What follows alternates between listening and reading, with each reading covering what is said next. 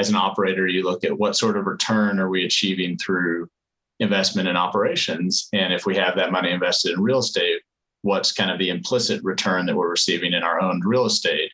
And then there's the compliance thing to think about. If you have physicians who are lessees, what sort of risks do we have?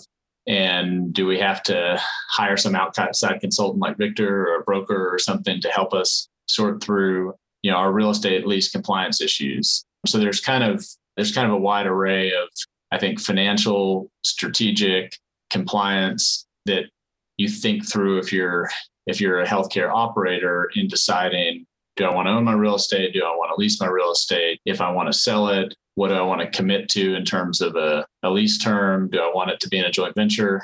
Lots of options. This is the Providers, Properties, and Performance Podcast, the podcast that brings together leaders in healthcare and investment real estate to consider the possibilities in future at the intersection of practicing medicine and healthcare real estate investment returns. Welcome to the Providers, Properties, and Performance Podcast. I am your host, Trisha Talbot. As a healthcare real estate advisor to providers and investors, the best solutions occur when the two collaborate together as partners in delivering better patient care. Providers can deliver care to their patients when and where they need it, and investors realize the returns to build and manage facilities. We explore changes in medicine and wellness, the future of healthcare, and using real estate as a strategic and financial tool. Welcome to this week's episode of the Providers, Properties, and Performance podcast, where I interview Victor McConnell, Managing Director and Head of Real Estate Services at VMG Health. This is part one of a two part episode. And in this episode, we talk about how evaluating healthcare properties involves the real estate portion plus the operational portion with regard to the healthcare company or healthcare companies occupying the property and with the healthcare companies, how important it is to understand the value of your real estate. And then next week, we dive into trends in the healthcare and healthcare real estate industry that were happening pre pandemic and that are likely to happen post pandemic. And I hope you enjoy both episodes. Victor, welcome to the Providers, Properties, and Performance podcast. Thank you, Trisha. I'm happy to be here. So, why don't you start with sharing with the audience what VMG Health does as a whole for the healthcare industry, and then specifically the real estate services that serve the healthcare industry? So, VMG is a healthcare M&A advisory valuation firm. We were founded in the early 90s, originally doing primarily business valuations, valuations of everything from physician practices up to entire hospital systems. And then over the last 20 or so years, we've added other service lines like PSA, valuation of compensation arrangements, quality of earnings, black box, capital assets, equipment. And where I sit, real estate, we've had for about a decade. And our real estate service line works exclusively with healthcare related properties. Sometimes we're engaged by hospital systems or physician groups or private equity. It could be real estate focused or operationally focused private equity. And then we also do a fair amount of litigation support work and then other consulting work that has often a valuation component. And VMG Health serves clients nationally, or is there a specific geographic focus? We do nationally and then occasionally internationally. We actually valued a 1 million square foot hospital in the Middle East a couple of years ago. Interesting.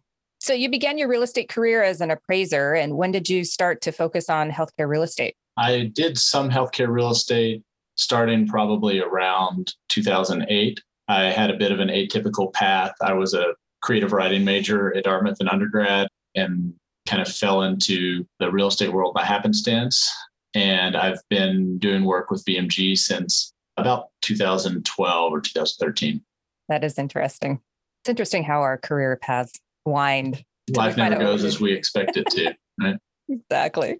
So I'm excited to have this interview because I really want to selfishly pick your brain on some healthcare trends. But before discussing that, healthcare companies are making strategic decisions all the time, either for long term strategic goals or current market conditions that they want to take advantage of. And understanding the value of their real estate, you know, real estate assets under management, fair market value versus book value, or the annual run rate, which is either the cost to operate that real estate or lease costs as well how important is it for healthcare companies to understand the value and cost of, of their real estate expense?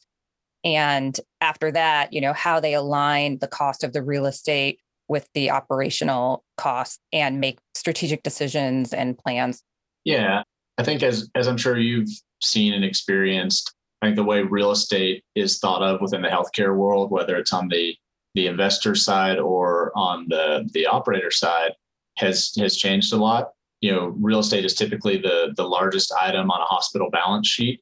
So in any sort of hospital transaction, one hospital acquiring another, or you know, a joint venture, or anything like that, real estate maybe 20 years ago was more of an afterthought. I think now hospitals think about it more strategically and they realize maybe more how real estate fits into strategic plans, both from a geographic footprint perspective and also from a hospital campus perspective as where and how we can provide care changes, what's needed on the, the actual campus changes. And then there's all, also more investors who are interested in owning healthcare real estate and who understand it better.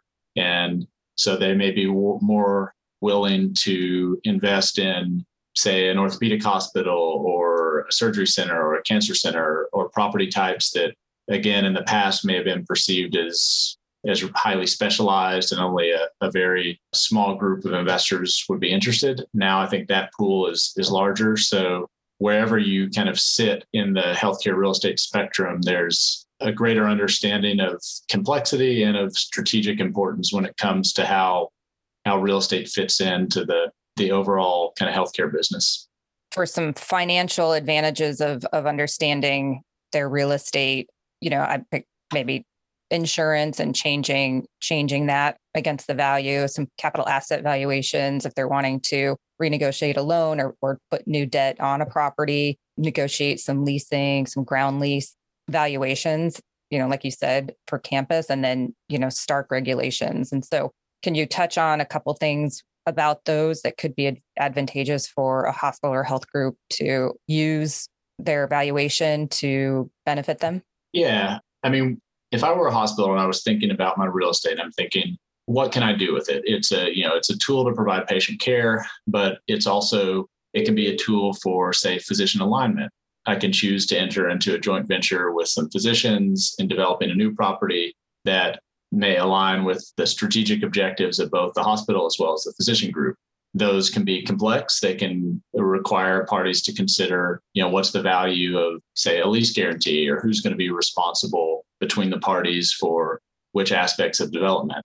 And then some hospitals may prefer to own because maybe they they have kind of nonprofit considerations where there's a tax exempt status that they have to to consider or they can get money from large donors who can put their name on a cancer center and you know that's something that that may not be possible with with outside capital on the other hand as an operator you look at what sort of return are we achieving through investment in operations and if we have that money invested in real estate what's kind of the implicit return that we're receiving in our own real estate. And then there's the compliance thing to think about. If you have mm-hmm. physicians who are lessees, what sort of risks do we have? And do we have to hire some outside consultant like Victor or a broker or something to help us sort through, you know, our real estate lease compliance issues? So there's kind of there's kind of a wide array of, I think, financial, strategic, compliance that you think through if you're if you're a healthcare operator in deciding do I want to own my real estate? Do I want to lease my real estate? If I want to sell it, what do I want to commit to in terms of a, a lease term? Do I want it to be in a joint venture? Lots of options. Where I would fit in or where VMG would fit in from a kind of third party valuation perspective, you know, we we help our clients kind of sort through those options. It, it could be as simple as physician lease renewal or something and they need a third party opinion on what's a fair market rent renewal for the surgery center, this medical office building, or, or this specialty hospital. In other cases, it could be a more complex transaction where, like I was mentioning earlier, it's a new project, it's a joint venture on a development, and there's a lot of different pieces to it. One of which includes real estate, and there's also, you know, other operational considerations that they need third party assistance to help sort through and, and make sure the transactions commercially reasonable and within kind of fair market value parameters. do healthcare companies ever come to you and and say, "Hey, you know, we want to kind of understand what the what the value is of our real estate in order to maybe take advantage of some market conditions like right now when cap rates compressing or that you know they have a lease coming up, do they want to would it make more sense to purchase a property? Do they ever come to you with those sorts of questions? They do. I mean, you know, or they may talk to their broker, but obviously that sometimes they think, well, is our our broker has an incentive for us to sell, you know, but yeah, that's that's something sometimes we'll have say with a lease renewal, maybe a company with a sale. We've we've done analysis where say if we if we commit to a five versus 10 versus 15 year lease term, what does that do to cap rate in a sale? And then if if you're in a joint venture, how do you distribute the profits between, say, hospital and physician? Or strategically, what are you comfortable committing to from a lease perspective? In terms of assessing market conditions, it's somewhat of a double edged sword. Obviously, cap rates are correlated with cost of capital to some extent. So, again, if, if I'm a healthcare provider, I'm debating do I want to do a sale leaseback or sell this property? Or do I want to borrow money? And so you're you're kind of looking at those two things, you know, hand in hand because if you can borrow money at four percent, that may or may not be attractive than doing a, a sale leaseback at a five and a half or six percent cap rate or whatever it is. Exactly. But the common denominator between all of those decisions is understanding understanding the value, the current value of your real estate, which yeah, fluctuates. That's, that's absolutely right. And understanding it in the context of both.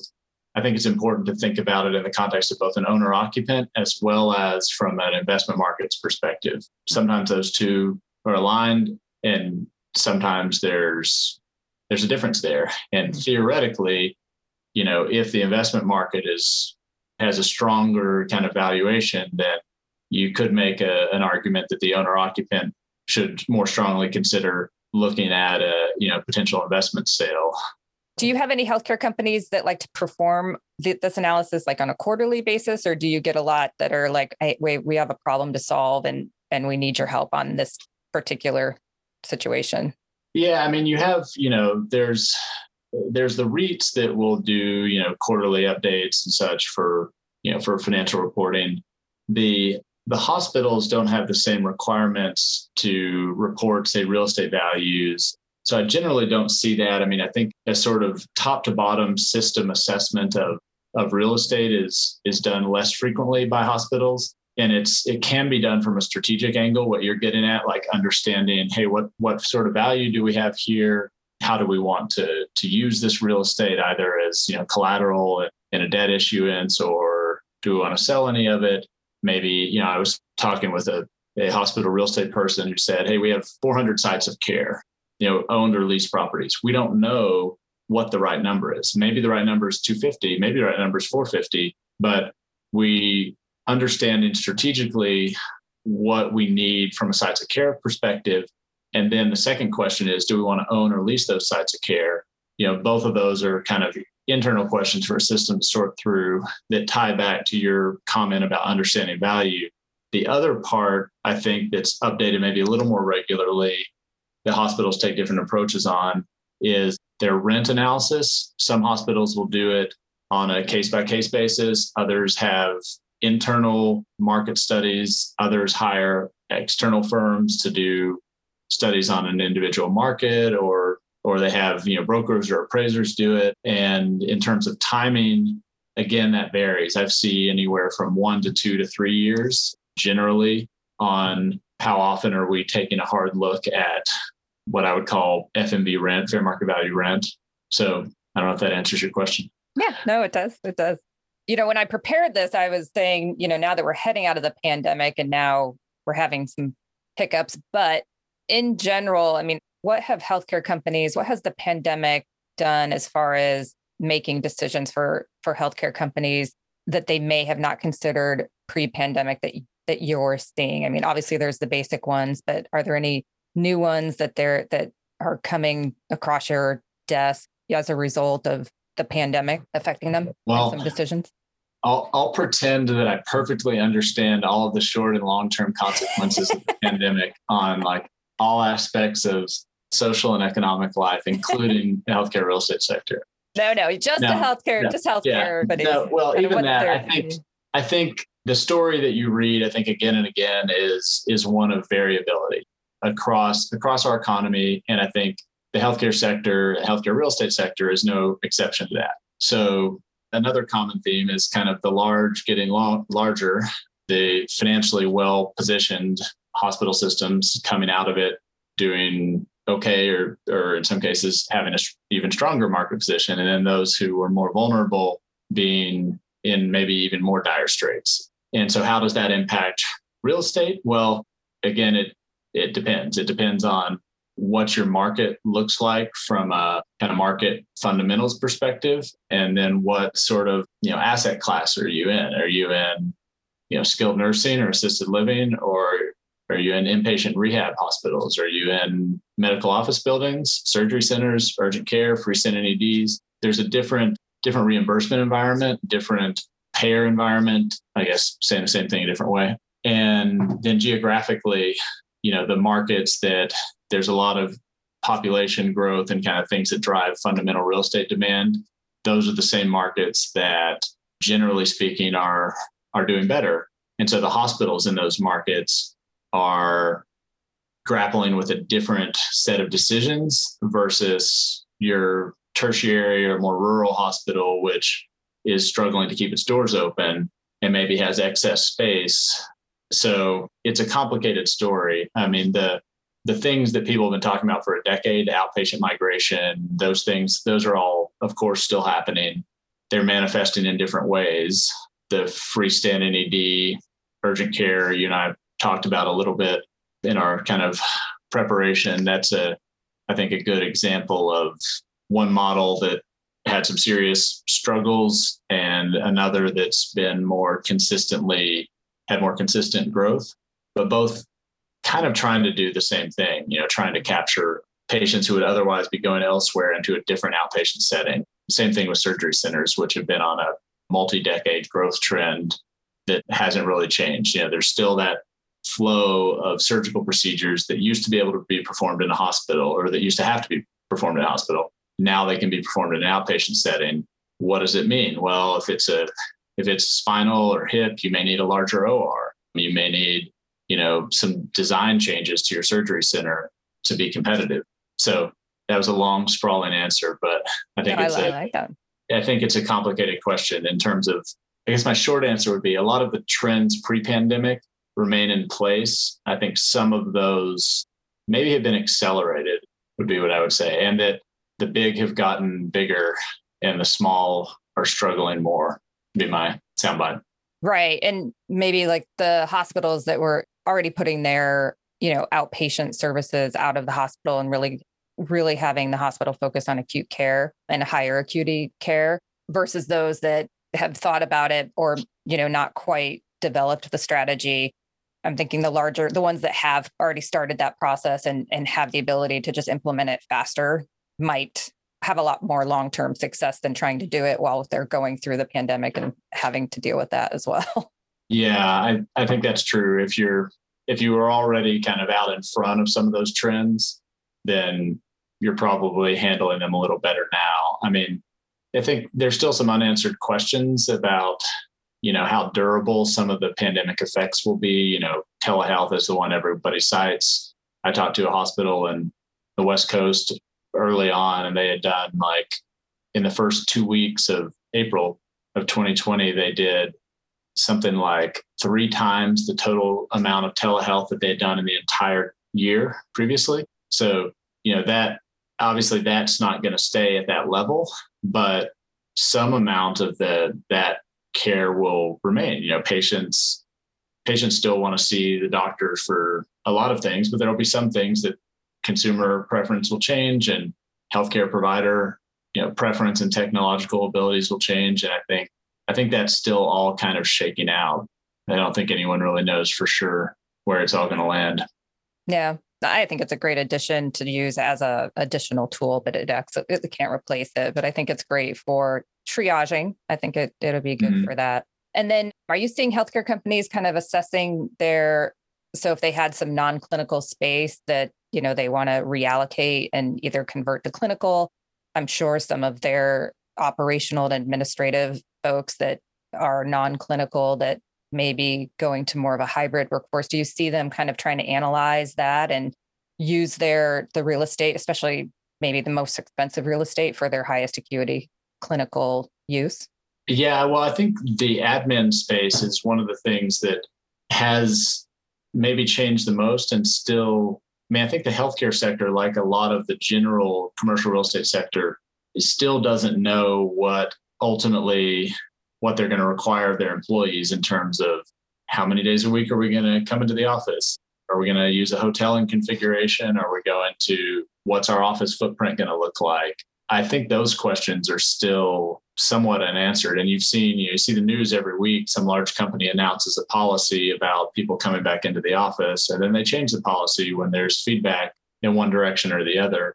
And I don't think the healthcare sector is an exception to that. So I think your comment about potentially rethinking how the healthcare community is using administrative space, I think is right. I don't think that there's a clear answer, but you know, I was working with a health system that was considering an acquisition that they were going to use for administrative office space that was near their campus. They moved forward with the acquisition under the same terms as pre COVID. This was a deal that had been discussed before COVID and they closed on it a few months after. But they said, we don't know what we're going to use it for. They said, we're still going to buy it. We still think we're going to need it for something, but we don't know. It could, our campus. It, it was an old building that was going to be renovated. So I think in their case, they kind of looked at it and said, well, we don't think our space needs are going to be less. They may be different. We just don't know exactly what they're going to look like yet. Yeah. No, I think that's fair too. So going back to some growth strategies, you know, some may be able to implement faster, you know, in order to implement them faster, do you see, I know hospitals, you know, in my opinion, their capital should be used for mostly their operations and, you know, the real estate obviously that needs to house them some of it, but when it comes down to it, you know, their need to serve, you know, to provide healthcare services should be where, I, in my opinion, a lot of their resources go to first. So, do you see that in order for some of these healthcare companies and hospitals to implement some of their plans faster with regard to the real estate, needing the real estate to do it? Are they more open to partnering with capital partners, development partners, and in order to implement this quicker and maybe share the risk? Yeah, I mean, I think there still is kind of not across the board, but a, a lot of hospitals prefer to own their on-campus real estate. Some don't. Some have changed the the outline areas, or to your point, if you're developing a, a string of outpatient clinics of whether it's I don't know urgent care, or primary care, I see more alternative structures there. Whether in some cases it could be you have a, a development partner on the real estate side and then you also have an operating partner. Maybe the hospital is partnering with an entity that specializes in whatever the platform is a primary care clinic or an urgent care clinic. So you may have participation on the real estate landlord position from the hospital or the physician or the operator who's partnering with a developer. And then on the lessee side, it could be any combination of those entities as well. And ultimately, I think what's going to drive what the right structure is, is going to be the strategic objectives of those, the hospital, of the physicians, of the, if there's a, a platform company that's operating it, how do those overlap? What sort of, you know, growth targets do they have? What's their capital availability? Do they have a development partner that they think has the right combination of, you know, geographical and architectural and development expertise to develop what may be a specialty clinic type. And and then what sort of debt can they get depending upon the structure depending upon who the who's going to be the owner who's going to be the lessee how high cost is it? If it's if it's very high cost then if i'm a lender i'm going to look at it with greater scrutiny because i know that if it goes dark if it fails the the gap between the value of the property as built versus in a vacant scenario could be wider. So that means you have to do more diligence around either the, the lease guarantee or the operational projections or both. So I don't know if there's more, if to kind of your original question, if a greater percentage of those types of developments are using outside capital than they were before. But I think that there's a I think there's a wider array of different structuring options. And the potential different structures or or maybe more there's more to choose from. Even just strictly with a third party developer there's the traditional build to suit you know yield on cost. There's the the fully amortizing kind of ctl structure where it's more of a financing deal. And then there's a lot of kind of permutations in between. You know i always recommend that they you can consider several options until the one that becomes the the most beneficial kind of appears. So I guess do they ask you for some help in considering like evaluating the real estate and and maybe giving them a little bit of idea based on their value of the real estate and where where it sits on their balance sheet kind of which direction might be most beneficial for them or is that like an additional level? Well some hospitals it depends on how large and sophisticated their real estate department is and what kind of internal capabilities they have. And then generally the real estate's not the driver, right? It's the you know whatever the kind of operational or strategic focus is. If the if so, it's it's how does the real estate help them achieve that objective, and that a lot of times that's that's kind of self-evident. You know, if they have some physician partners that are interested in in participating in the real estate, then that's the structure that's going to make sense strategically. You know, you probably don't need to do a lot of financial analysis to figure that out same thing if you have a you know private equity platform company that doesn't want to own real estate, then that kind of eliminates some options right off the bat. For us, it it, it kind of depends on in part who's who's hiring us or who's asking the questions. You know, sometimes it's a if it's a real estate investor client, a you know a REIT, an individual or private equity, their concern may be more on the risk side. They're investing in this specialty healthcare property that's a it's a surgery center, it's a micro hospital, it's freestanding ED. Hmm. They want to know what's their risk. And sometimes that risk is tied to, if it's a purpose built asset, the risk is going to be tied to either who's guaranteeing the lease or the operational projections. And if you're, if you live and breathe the projections in that industry, then you can look at them and benchmark certain projections to help understand how likely is this tenant to pay or to default on their rent, which is the core question you want to ask if you're, you know, a landlord. And so how you answer that question again depends on who, who, uh, you're representing. well, no, well, it depends on if it's a lease guaranteed by a parent hospital system, then the the risk is probably more associated with that parent system. Whereas if it's a lease that's guaranteed by just the LLC that's specific to that surgery center, your risk is more, and it's a and the surgery center costs $700 a foot to build, then your risk is associated with the projections there. So you ideally you want to have someone look at the projections and say, okay, they're projecting X in terms of arthroscopies, knee arthroscopies. Is the volume and the reimbursement reasonable? Are the operating expenses reasonable? Are they going to be able to pay rent? So that that question in that case is more operationally focused less about the real estate. That's what informs the risk. Whereas in other cases, it may be it may be more of a real estate specific exercise.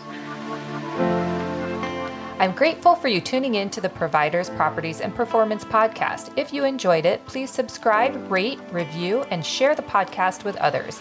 As a disclaimer, this podcast is intended for educational and entertainment purposes only and not intended for specific real estate investment advice.